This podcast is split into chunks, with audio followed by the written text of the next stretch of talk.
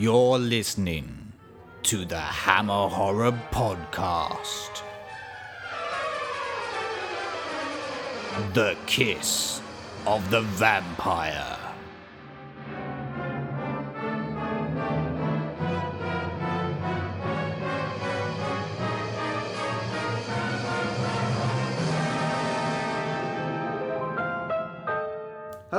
Welcome to the Hammer Horror Podcast. This is our fifth installment of the Vampire Tales edition, and we're talking about uh, a movie called The Kiss of the Vampire. We've already had the Karnstein trilogy and had a little sneak peek at Captain Kronos, Vampire Hunter, but now we go all the way back to 1963. Um, so back to kind of a bit more the um, what I call the old school gothic horror that Hammer used to produce. Uh, once again, I'm joined by regular Hammer podcaster Meredith Murphy. Hello, Meredith. Hello. Welcome back. Why, thank you. It's very good to be back. All right, well, look, let's talk about The Kiss of the Vampire. We'll go through the normal measures of things. We'll start just going straight into the plot of the movie. Um, and um, once we kind of talk through that part, um, we'll talk about the players, uh, put out our thoughts of the movie itself, and, um, and we'll see where our our reactions lie with this particular movie. So we start with the movie, and it opens up with these two characters, male female characters, Gerald and Marianne Harcourt, and they're motoring through Europe on their honeymoon when their car runs out of petrol. Looking out over the valley from his chateau window, Dr. Ravna sees them but cannot do anything before Gerald goes for help, leaving Marianne in the car. Gerald gets a tow to the nearest hotel where they take a room for the night. So we've already seen the three key players of the uh, the piece. We've got um, evidently what appears to be the hero and the heroine stranded in the middle of nowhere. Which which is very much your, your classic horror film material about Yeah. the car that breaks down on a lonely road. And I think possibly one of my favourite lines of the film took place there when he says, stay in the car. And I'm like, yes, yes, a really early motor car with no, Yeah, no yeah, roof, no, no sort of surrounds. You know, don't- you're don't- protected. Don't knock the car. Don't knock the car. It's a practical piece of machinery that yeah. Um, Which it does down. does bite, bite bite the point too. I'm instantly kind of thinking of Lost Boys, Mm. um, where they actually rip the roof off a car um, to get to the uh, the victims at the time. And Uh, she's so just sitting out just there there. waiting, waiting Yeah. for easy vampires pickings, and- easy yeah. pickings. But we also get a, a quick look at this guy, Dr. Ravna, too. Mysterious guy. He's basically watching them through a telescope or you know a visual apparatus um, within the confines of his castle. That's a bit of a giveaway. The fact that he's in a yeah, castle. and- you know, op- opening up, introducing any character with, you know, here I am in my castle, Yeah. you know, looking down on the, on the little bugs filled with blood That's that I it. Mm. want to sup on is really sort of setting Yep. a tone. That's it, exactly. So there we go. So we've got the three main people. Then um, uh, they go, they turn up at the so Gerald and Marianne turn up at the hotel that The they Grand. found. The Grand. That's it. Uh, but there's no other guests staying there except for a certain Professor Zimmer, who spends much of his time drinking. So a bit of an indication that this could be a, a important figure in the. Uh, Mm, And obviously Piece. a bit of a stressful environment, this this town, with Yeah. the, the closed up hotel, the he- heavily drinking one one guest one in the guest. town. Yes, that's it. Yeah, so there we go. So we're starting to already see a few few people that may uh, enter the fray, as so to speak. Um, so the we also meet the owners of the uh, the Grand, the hotel, um, and they are Anna and Bruno, and they try to make the newlyweds day uh, a happy one. But they are obviously troubled by something. This is going on to like the stress thing that you were talking Mm. about. There's something kind of eating away at them, um, and they evidently haven't had guests in a long time, uh, which is attested to by the sheets that are, um, you know, that are over the furniture, and you know, their remarks such as "Nobody ever stays here anymore." Which really, it's a great way to advertise your establishment. Yeah. I think, you know, Yeah, online selling up. places could use that now. Yeah. Like what if and whatnot going, hmm, no one ever stays here, come it. now, it's cheap.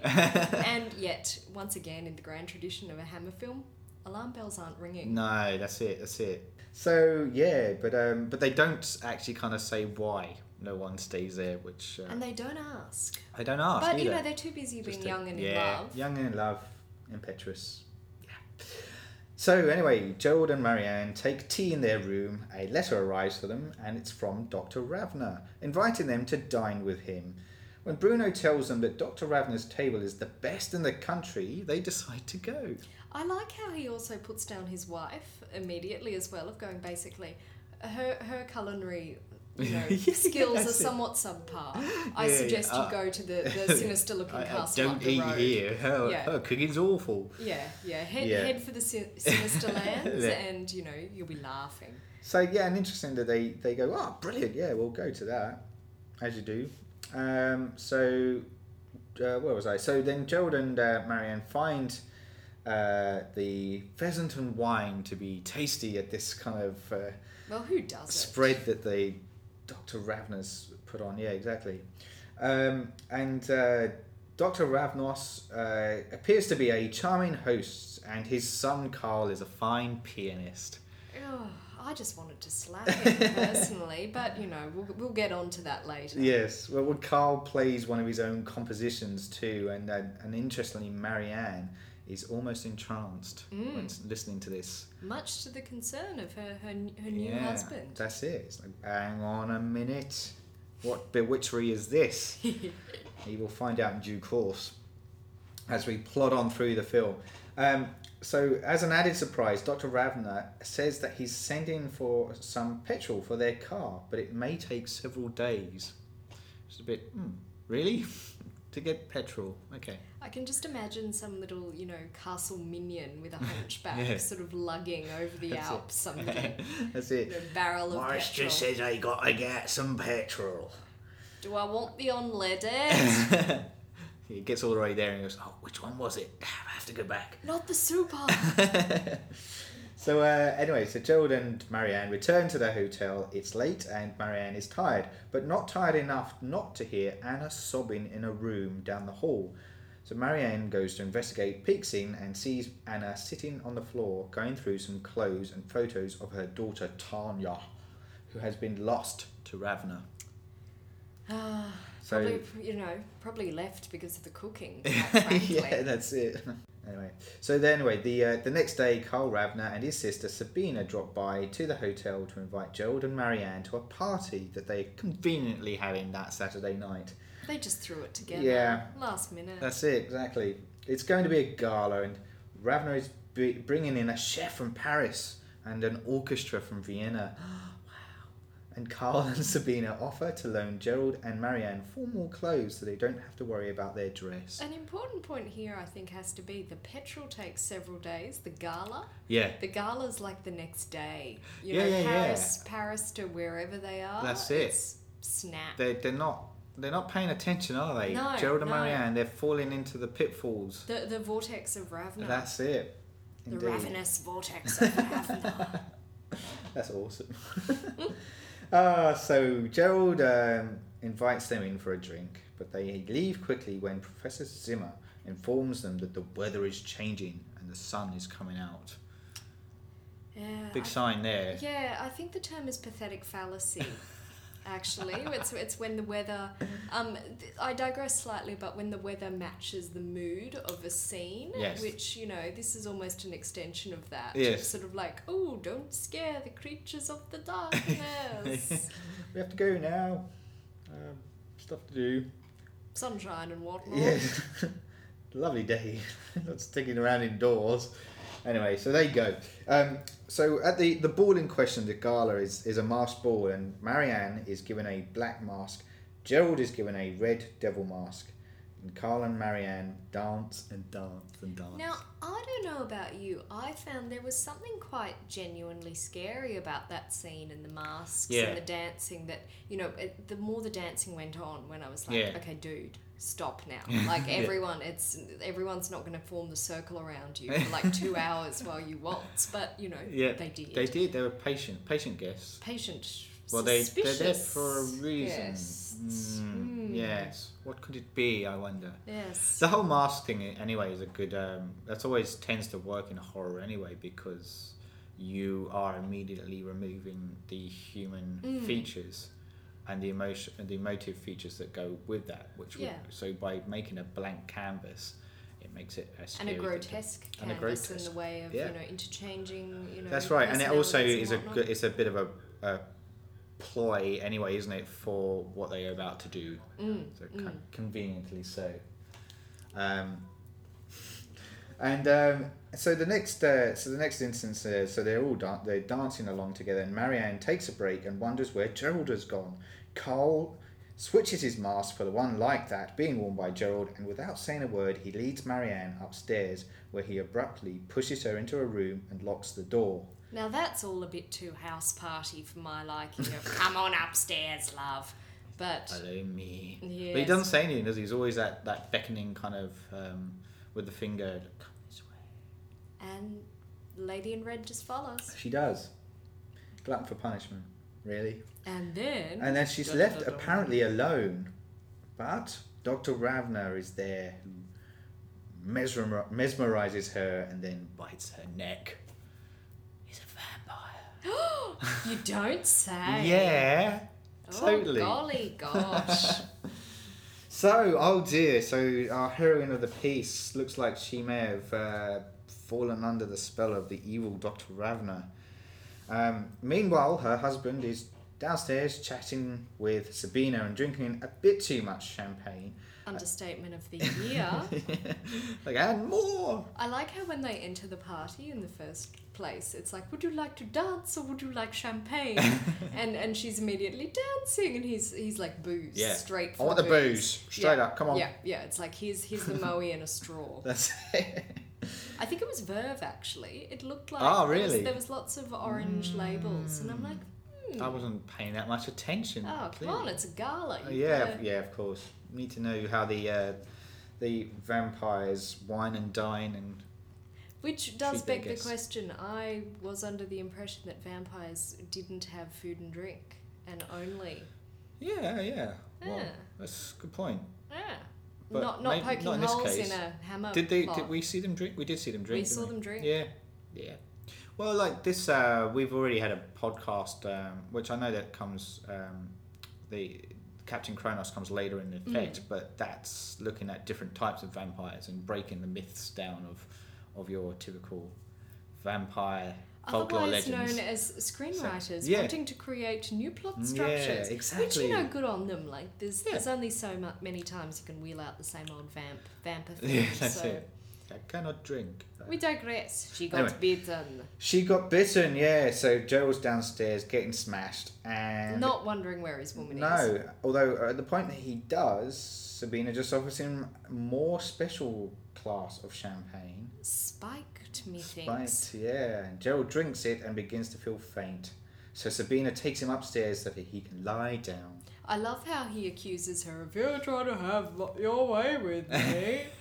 Pretty much. And I'm Yeah, like, oh, you know, Exactly. Like, please don't. but take me but upstairs. take me upstairs anyway. Yeah. Um, so the party goers suddenly take off their masks, change into white gowns, and enter a ceremoni- ceremonial chamber where Ravna introduces Marianne as a new disciple. And I like how they come in in formation as well. That's it. I like this film. Takes lots of can't tell. practice to, Mm. um, you know, get those kind of Flash uh, mob vampires. Yeah, that's it. Like when they first started those parties, it was a rabble, I tell you. Like trying to get everyone in order, and Doctor Rabb was like, "Look, this isn't working. We need a system, okay? need a system? Single file when you come into the room for our ceremony, okay? Anyway, digression. So, But a good one. Yeah. A good one. so look, yeah. So they bring The Esther Williams of vampires. That's it. um, Gerald um, wakes up, and there's no evidence of any party. Everyone seems to have cleared off. oh, I know Um, that feeling. and those well. that are around, yeah, and same with me. But normally I wake up in a field. Mm, Anyway, Digressions. so this is a podcast about digressions. Um, anyway, everyone denies knowing Marianne, uh, much to his shock, and uh, Carl tells Gerald that he came in alone, drank too much, and had to sleep it off. They throw Gerald out, where he was later found um, lying in the road by Professor Zimmer, who takes him back to the hotel. And importantly, um, Professor Zimmer is the one that says, "No, you ha- you went there with your wife. You aren't going mad." Um, so yes, um, so the the rambling alcoholic is is the only Yeah. one. is the only one. Who knew? Anyway, so Bruno um, also denies knowing Marianne. The Bruno, uh, just to remind you, is the hotel owner. I was a bit hurt about that. Yeah. I like to think that they had a bit more guts, a bit more gumption, but Mm. no. No, weak, weak to the Mm. core. Mm. Um, and all Marianne's clothes have gone too. So not eBay. not even yeah, that's it. Well, of course, get rid of it. Get some money. You know, they're not getting any guests, so you've got to have some kind of money coming into the hotel Exactly, industry. exactly. Um, not even the police believe him, and, and as I said, only Zimmer, Professor Zimmer, remembers. And he tells Gerald that Marianne is being held at Ravna's chateau. Zimmer knows about the vampires, and he tells Gerald about his own daughter, who was made into a vampire by Ravna. That night, Gerald goes to the castle, and he happens upon Tanya, and asks for her help. Tanya leads him straight to Ravna, who calls for Marianne. Marianne, who's still entranced at this point, doesn't want anything to do with Gerald. And to prove it, Well, she can't blame spits her. in his face. It was a good spit. It was a good spit. Um, I give it a 9 out of 10 Mm, for mm. accuracy and volume. Yes, yes, and the, the, the aim was exceptional. It Yeah. just dribbled down my chin. That's it. And then uh, Ravna then tells Tanya to initiate Gerald, and Tanya scratches his chest, drawing blood. Tanya the vampire. Tanya the vampire. So just a reminder too, she's the daughter of the uh, hotel owners. Mm. Owners, um, and she, oh my Tanya, she doesn't talk like that, but it would have been great if she did. Um, so she scratches uh, Gerald's chest, drawing blood, and she bends forward to bite his neck, and then Gerald pushes her away, makes a cross on his chest using his own blood. Now I thought that of all the vam- vampire the makeshift protection crucifix devices, things. that Yeah. took it to the next level. They did. It was pretty pretty hardcore. Yeah, it's it's the most MacGyver they've got That's so it. far. Bodily fluids. MacGyver. Um, so yeah, so he then, um, as she, uh, as I said, bends down bite his neck. He forms the cross of his uh, using his own blood. At that moment, Zimmer enters the room, and they grab Marianne and take her back to the hotel. So Professor Zimmer turns up again, save the day, kind of. And then Zimmer um, has placed crosses uh, drawn with distillation of garlic on all the entrances to the chateau, which seals the vampires inside. So this is going back to the myth of uh, like garlic works. Mm. I mean, they- we've had it with uh, gar- like garlic flowers and stuff, but just the s- scent of garlic. I don't know. Anyway, The the, the the what is it? The garden gourmet like that. That's the the garlic and the herbs you can get in the tube. Yeah, they yeah, just need yeah. to start carrying that around, That's it. and, like crossing just it over smear yourself in it. Yeah, just roll in the garlic. That's it. So anyway, so the vampires are trapped inside the chateau, and um, uh, Professor Zimmer says tonight is the full moon, and Capricorn is in conjunction with Saturn. It's a perfect night for performing a ritual that he's been working on to destroy the vampires. So conveniently, it was all happening in this one Mm, night where mm. things are going a bit sour and they need to act. Act. Yeah, Yeah. you know, timing is Ti- everything. Yeah, exactly. He's been like sitting there for ages, going. "Oh, I really wish a couple of people would come along. Yeah. So that they could Newlyweds, preferably. Yeah, preferably newlyweds, and then one of them gets sacrificed, and it needs to fall at a time when Saturn is in conjunction with the Moon. And Otherwise, all booyah, bets are off. It Yeah. happened. And it happens, and um, and that's where everything kicks into full gear. So prof- while Zimmer is preparing all the uh, the ritual kind of bits and pieces he has to do, Ravna summons Marianne, who starts walking back to the castle. When Gerald discovers that Marianne is gone, he and Father Xavier, who's a another character that crops up onto the scene, bit of a ring in. yeah, a bit of thought. ringing, like "We really need some more help. I know. Let's turn to the priest. Mm. Well, you So- know, against against evil, Yeah, that's it. earth. It's been a common theme actually that we need to call on some kind of uh, Christian um, uh, believer to fight evil. Mm. Um, 'cause, like Van Helsing's not around, so we can't kind of rely on Yeah, him. yeah. You need Uh, you need the full force of the Vatican to have you it. back, That's basically. right. Yeah, gotta have your trust in that. So they go. Uh, Father Xavier and Joel goes off in pursuit of Marianne. Zimmer summons a scourge of bats at this stage, Which was awesome. They fly into the castle, um, just at the point where uh, you know everyone's there in the castle and the chateau, and um, basically, uh, yeah, all these bats kind of burst their way in. With a bit of a cross between the Wizard of Oz and the birds. It was going to be used at the end of uh, Brides of Dracula, Ah. um, which was the second Dracula installment, and uh, and it was actually um, in the script, and um, uh, Peter Cushing, who was the playing Van Helsing at the time, said that uh, Van Helsing would never do that. That's ridiculous, and it got written out. Cushing Question. Cu- Cushing a questioned. Hammer film Yeah, and said a plot device was too ridiculous. yeah, he did. Good grief. Yeah, yeah, who'd yeah, crazy, Who'd have thunk crazy. it? I know, but it was early. That was early then, so Mm. you know they hadn't really kind of established that whole. Um, They got it into their their, The groove, groove. yeah. it's all about the groove. it's the hammer groove. Um, so they, um, but obviously the producers were still keen on that idea, and they used it at the end of end of this piece here. So Professor Zimmer summoned all these bats. They fly into the castle, and they bite all the vampires to death, which releases Marianne from her trance. Mm. And uh, there's a climactic scene, um, uh, you know, where Zimmer summons this plague of bats um, to overwhelm Ravna. Um, I mean, you said you liked it, yeah, but like, or Well, I, I enjoyed the whole film. Um, I, I would probably agree that it was a little that they weren't, shall we say, the most realistic bats in the world. But I don't I don't go to Hammer for realism. no, the So bats, the bats in question were apparently bought from Woolworths, so I uh, hope they use their everyday rewards card. There must it's a been a, different fair few. it's a different kind of uh, Woolworths, because like the Ah. Woolworths in the UK is a bit more like your Big W, oh, even better. Um, so uh, it's not a food chain, you know, out Oh. here. So um, so I just clarified that for uh, Australian audiences. UK audiences will will obviously know what we're talking about, what I'm talking about, but Australian listeners, this is a different kind of franchise. And but it's somewhere you can go and buy like comedy comedy bats, and that's what they used. Um, so, but I, I think this quote here was from. I'm pretty sure it's from um, Marcus Hearn, but I could be misquoting. Anyway, it was a quote I nabbed from somewhere saying the climactic scene where Zimmer summons a plague of bats to overwhelm Ravnos unfortunately diminishes the rest of the film's intelligence. And I kind of get what they're saying about that. They're talking about the fact that um, we've had all this build up. There's this kind of uh, vampire aristocrat kind Mm. of group, and you know a lot of cult kind of element creeping in. And yes, they use. I was Uh, expecting Tom Cruise and Nicole Kidman. I know, eyes wide shut. Yeah, yeah, Particularly with the mask as well. Yeah, I was just thinking that too. So yeah, look, you feel like it needed a bit of a better ending than it did. It just, just kind of yeah. I think though fizzled a that's bit. something we've seen in quite a few of the Hammer films now. Yeah. It seems to be they get to a certain stage of the plot where it's sort of, oh we're at the, you know, one hour and 30 minute mark. How Yes. do we wrap this up? That's it exactly. And I think that's that's a problem ongoing in Hammer films that it's the sort of the quick yeah, wrap it up in a bow. Yeah, got to put the got to end it somehow. Lot, lots of drama, lots of tension, and then sometimes it works. Sometimes big bang ending, sometimes not so much. There you go.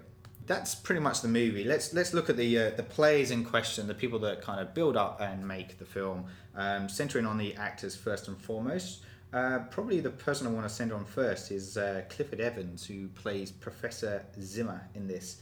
Um, he has cropped up in a couple of other Hammer vehicles, The Curse of the Werewolf and uh, The Kiss of the Vampire, um, which is obviously the one we're talking about.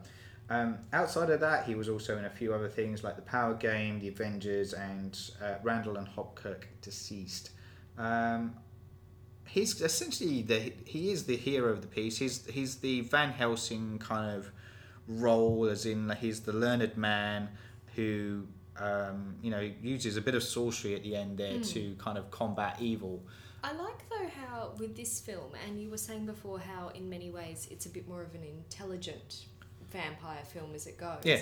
That he was a bit more of a complex hero than your Yes. average one. That he was clearly one a bit messed up, lost his Yeah. daughter, Turn str- to turn to the bottle. with the bottle. Yeah, that's it. yeah. And you know, at first, he, you were almost a bit dismissive of him in the beginning. Yeah. And you know, I think we all had that inkling of okay, maybe you are going to get yourself together and save Yeah. the day. But I Yeah. just thought, you know, the characters in general were a little more developed and a bit more rounded. Yeah, they were. film. Yeah, they were. I, I'd agree with that too, and like particularly with uh, Professor Zimmer too. I mean, like you're right. He he was standoffish. He was un, unapproachable at first, and you know, in contrast to the welcoming um, hotel owners, uh, you know, there was you, you felt out. Of, you know that you weren't immediately connecting to him, Mm. but as his story unravels.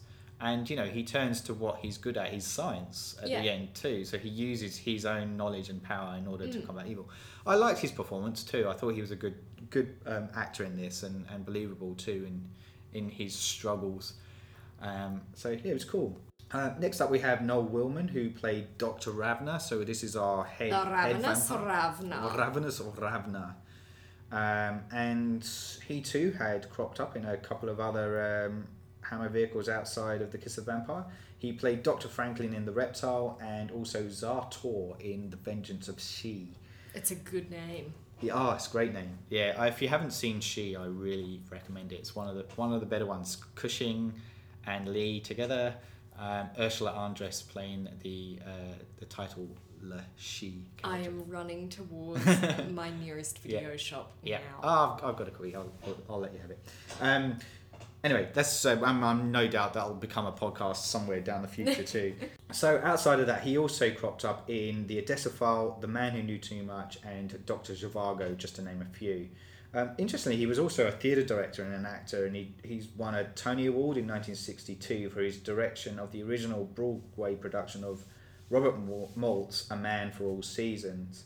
Um, uh, that was a theatre production that got made into a, a film actually with Paul Scofield in it and got a lot of nods and it's still held quite highly critically um, for being one of the, the better British movies made over the years.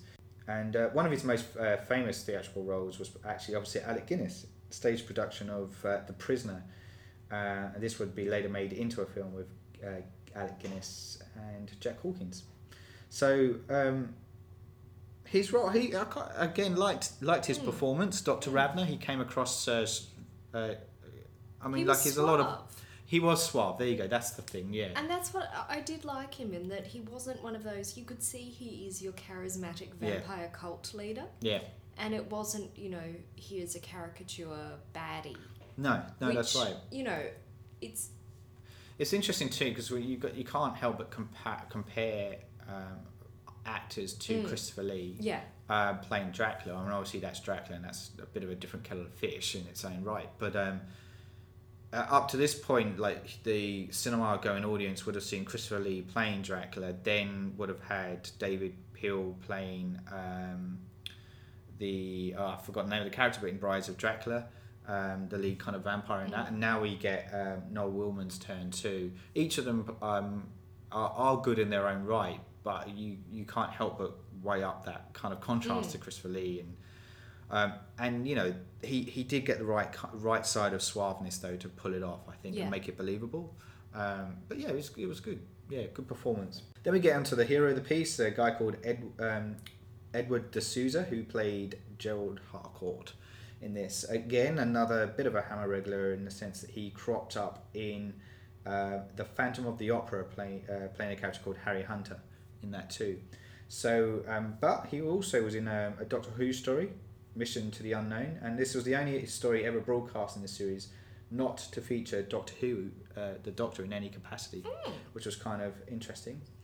Um, outside of that, he played uh, Sheikh Hussein in the James Bond film The Spy Who Loved Me. I knew I recognised Another that Bond man. link. um, and he was also um, he was also in The Golden Compass, which was made in t- a couple of years back now, two thousand and seven, uh, playing the second High Counselor um, within that film. Uh, would also be in The Man in Black on BBC Radio Four between nineteen eighty eight and nineteen ninety two, and would, as is the way, would crop up in a TV soap opera, Coronation Street. Uh, seems to be a bit Represent. of yeah, exactly. As Colin Grimshaw in that one too. Um, he also crops up in a couple of other things. Rumpole and Bailey, an episode called The Man in Sapphire and Still, and was in Rome and The Borgias of late too. So yet again, another cast who have done some damn big work. Yeah, and pretty- pretty big. work. That's right. That's right. And look, he's he's okay. Like uh, I would say, like my one criticism is that the like the the role of Gerald and the role of Marianne aren't they're pretty paint by numbers kind of stuff. Yeah, you know, yeah, they have to go through.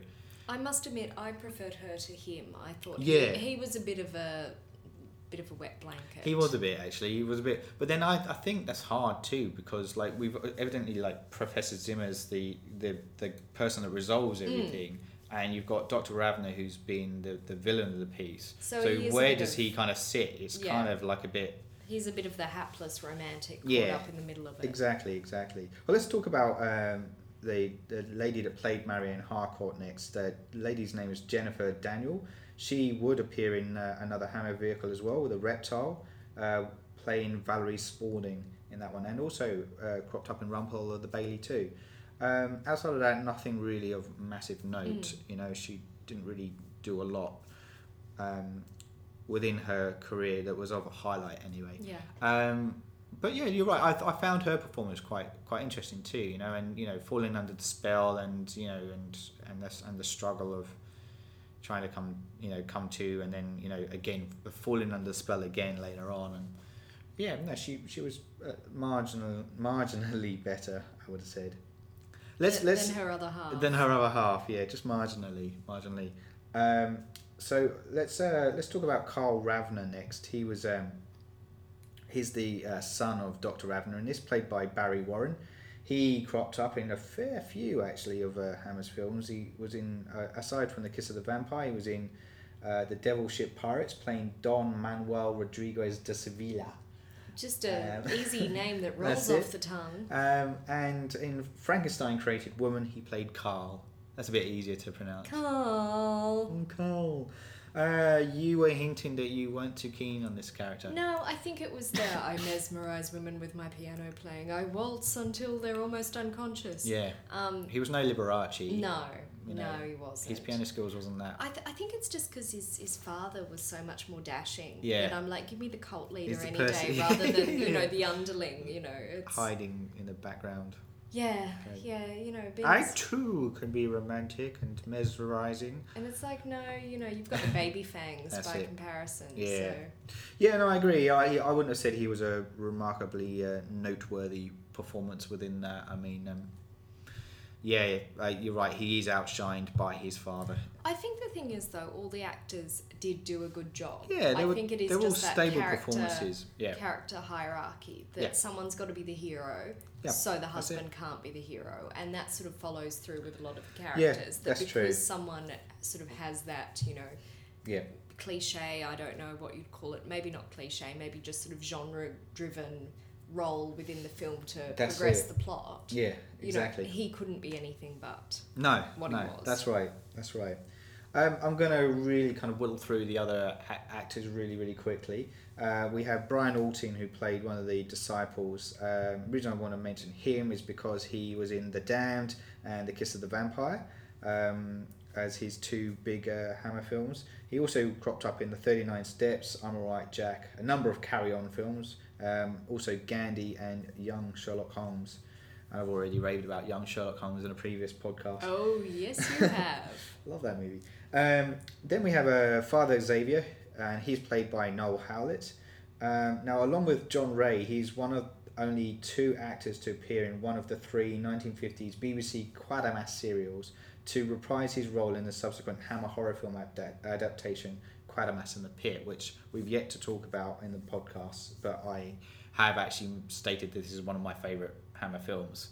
Um, so I dare say there's going to be a podcast. it probably will it. do. It's just ah, when when to do it. Anyway, um, but he's uh, he look he's princi- principally remembered as the incompetent headmaster Maurice Cromwell in t- ITV 1970s cult television program Please Sir, which was huge, huge, huge in Britain. Um, and actually, I quite liked his performance. I know it's albeit brief. He Mm. just crops up towards the end, but good No, performance but a round. good, good job. Yeah, good job. Good job there, sir. Um, then outside of that, we've got a guy who plays Bruno. Um, he's the innkeeper, and that's a gentleman by the name of Peter Madden. Um, he uh, would cross uh, crop up in um, Frankenstein created Woman as well as the kind of stern police chief.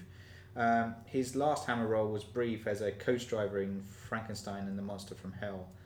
Uh, outside of that, he would be seen another brilliant British film, The Loneliness of the Long Distance Runner. He, another Bond uh, connection. He was in uh, From Russia with Love too, um, and and a number of other th- films too as well. You know, I'm not going to say too much about Bruno and Anna. Really, um, They're good names. they're good names. They stable performances. Anna was played by a lady called Vera Cook. And she actually, again, would be in a lot of Hammer films. Never Takes Sweets from a Stranger, was in The Brides of Dracula, The Shadow of the Cat, Cash on Demand, although a bit um, an uncredited performance, and even uh, cropped up in Hammer House of Horror episode Guardian Guardian of the Abyss. Um, so kind of cool. But let's let's um, let's look at Tanya next. Um, now, important to note her because she will later crop up. Um, well, we've already spoken about her in um, a previous podcast with the Karnstein trilogy. She was in Twins of Evil. Uh, film was her film debut in the um, you know as uh, Tanya and one of Ravna's disciples, um, and um, yeah, look, she I thought she was okay in this. Was I um, did, yeah, I no- agree. She- noteworthy performance. It was it was fairly amicable. Like she plays a better role in the Twins of Evil, Mm. like down the line, but that's a few years down the track and but for, a bit more weight under her belt by that point. pretty girl, she did evil pretty damn well without being too, Yeah, yeah, you know, exactly. Yeah, I can't think of the word, but I think you know what I'm getting at. I do. I you do. know, she gorgeous, played an you know a genuinely scary young lady to Yeah. encounter in a graveyard. That's right. That's right. Yeah, indeed. So, um, no, no, she was good too. I, I do agree. Um, outside of that, just the last two people to note is uh, the police sergeant played by John Harvey, guy that's cropped up in X the Unknown, The Stranglers of Bombay, uh, Hell is a City, The Phantom of the Opera, The Kiss of the Vampire, The Old Dark House, The Scarlet Blade, and The Satanic Rites of Dracula. So the reason I'm noting him is because he has obviously been quite a hammer regular with it. That's His a performances that's a there. hammer pedigree. There is, and li- likewise, um, we also just uh, uh, should take a nod to the lady playing Sabina Ravna, Jackie Wallace. Um, or, you know, but she didn't really have much room to shine within this movie. Um, so a bit of a forgettable performance, other Mm. than coercing um, our, our lead male with drink. But there you go. Well, you know, he didn't remember either. So. No, he didn't remember either. That's Yeah. true. That's true. Um, and the last person I want to mention is the director Don Sharp. Now, this guy was uh, an Aussie, Tasmanian-born Wow. guy, um, and uh, he directed uh, the Devil Ship Pirates, The Face of Fu Manchu, Rasputin the Mad Monk, The Brides of Fu Manchu, and The Thirty Nine Steps. Uh, not the Alfred Hitchcock version, the Hammer version, which came in the late seventies. Yeah, there was. Uh, I wouldn't have said there's some standout moments really visually in this movie, but um, again, I think it comes down to, and this comes to the, our thoughts on the movie Mm. as a whole. But it's a stable movie. It's it's it's neither weak nor fantastically mind-blowingly brilliant. I Yeah, found. I, I would agree. And I think production value wise, Yeah. this is when they're really starting to get their themselves together. that's right. Yeah, Um, you know, it was well lit, it was well edited, it was agreed. it was one of those films that really did, and this is where it comes back with a lot of Hammer films to the whole nostalgia thing to Mm. me.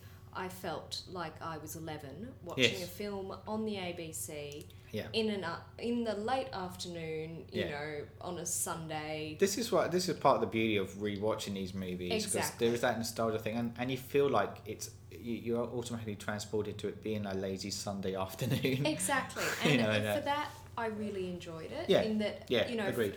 it was one of those ones where it wasn't appallingly scripted or appallingly acted. No. Like, not to say anything about Hammer's ever been appalling, but there have been Right, some there which have been, been some dubious patchy. moments. Yeah, yeah. And this one wasn't patchy. No. Like maybe it's not Right. the shining star of the Hammer films. No, this is this is interesting too as well, and that's important that you say that because there are no like um, notable hammer leads in this one at Mm. all. These are all different people that have come into it. That, that and I don't mean that to diminish their performances because I think they they are credible performances, um, but it does miss that star power that, of like the Peter Cushings Yeah. and Christopher Lee. And I think that's one thing And that Ralph you, you Bates. can't. Oh, Ralphie, Ralphie. Just lost but- Meredith now. Sorry, folks. But um, you can't hold that against it because No, I think that's I the thing that maybe you know had Christopher Lee been in it, it'd be maybe considered one of the canonical, you Yeah, know, yeah, main that's right. ones. So Yeah.